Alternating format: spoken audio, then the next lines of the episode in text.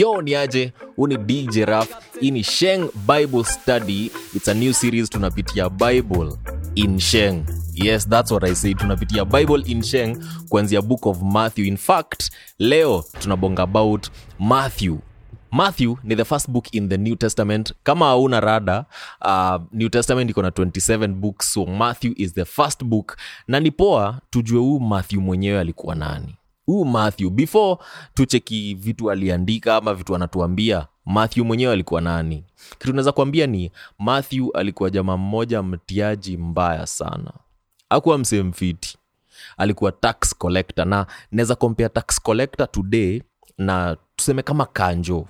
No disrespect to city council but namaanisha wale wenye uvuruga watu tao. Yaani hakuna mtu anatakaga mambo yao umse alikuwa anaishi place inaitwa kapernaum kapernaum uh, iko kando ya sea of galilee na ni kama 120 kilometers from jerusalem. So tukiangalia nairobi kama jerusalem kapernaum ni msee kama wa embu.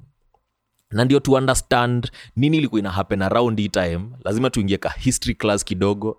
E, mi nikiwa high school nilikuwa mse wa histo so e, nilienjoy sana kuprepare this content. So anyway the roman empire walikuwa wamecolonize the entire known world. The entire known world namaanisha place yote walikuwa na discover walikuwa wanapata oh mko na tao yenu hapa oh, nyudu nini? Aya sisi ndo tuko in charge sasa. Washae kama roman soldiers nini? Alafu inakuwa nyinyi mnafaa mtoe do in terms of tax. So jamaa wetu matthew the tax collector kazi yake ilikuwa kumake sure that ganji inaenda kwa the roman empire its the same way that the british walikuja kenya wakacolonize lazima wange collaborate na some people. Sijui kama guka yako alikuwa na resist ama alikuwa na collaborate. Guka yangu tuachane na stori ya guka yangu. Anyway huu jamaa alikuwa shaambiwa do yenye anafaa kucollect. But matax collector walikuwa kama we ni msee wa kushonea watu maakala we ni fundi wa viatu sijui we ni fisherman it doesn't matter what you do. Walikuwa wanakuja wanaongeza do on top of zile vitu zenye unafaa ku ile do yenye unafaa kulipa. So walikuwa wanachukiwa sana juu walikuwa na kandamiza wase walikuwa na oppress watu sana. So huu jamaa anaitwa matthew hiyo ndio ilikuwa job yake. So siku moja ametulia hapo kapernaum amemaintain anapiga hesabu ya wale wase wamekon christ akakam through. Kawambia ni aje? Unajisikia kunifolo? Tuishie hivi.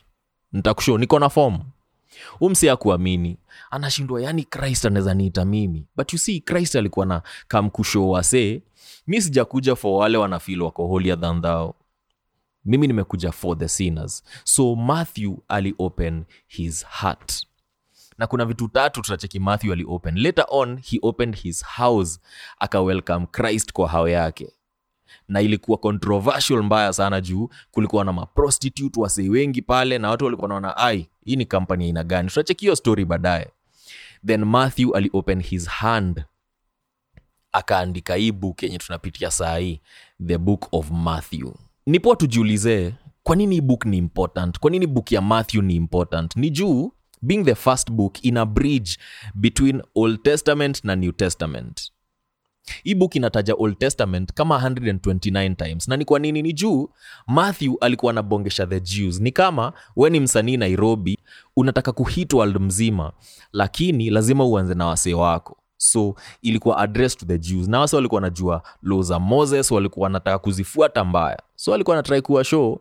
Huyu king mwenye na washow anaitwa jesus christ alikuwa prophesied in the old testament. So that's why inataja sana. Na pia inataja sana the kingdom of heaven. Na kingdom inamaanisha kuna king. Of course that's jesus christ. Ebook tunaweza iclassify in five parts. The first part ni the king revealed.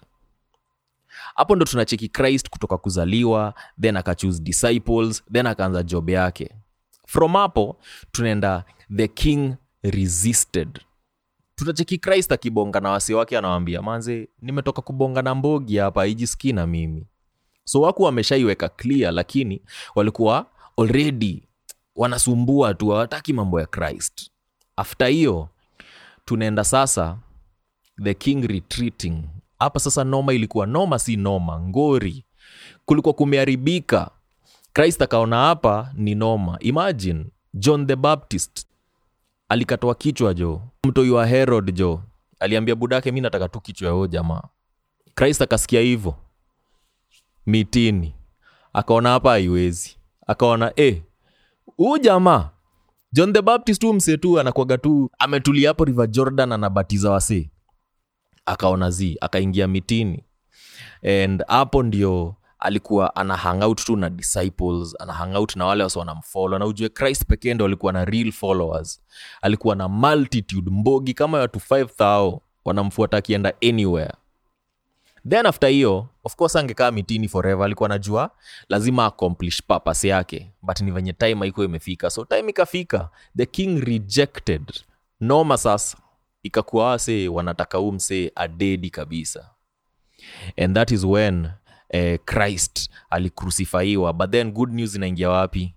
The king resurrected. And that's the reason why mi na wewe tuko na hope tuko na salvation. Na kama una bilivu king sahii umefila utai kujiamini that wewe ndi unaweza peke yako anymore.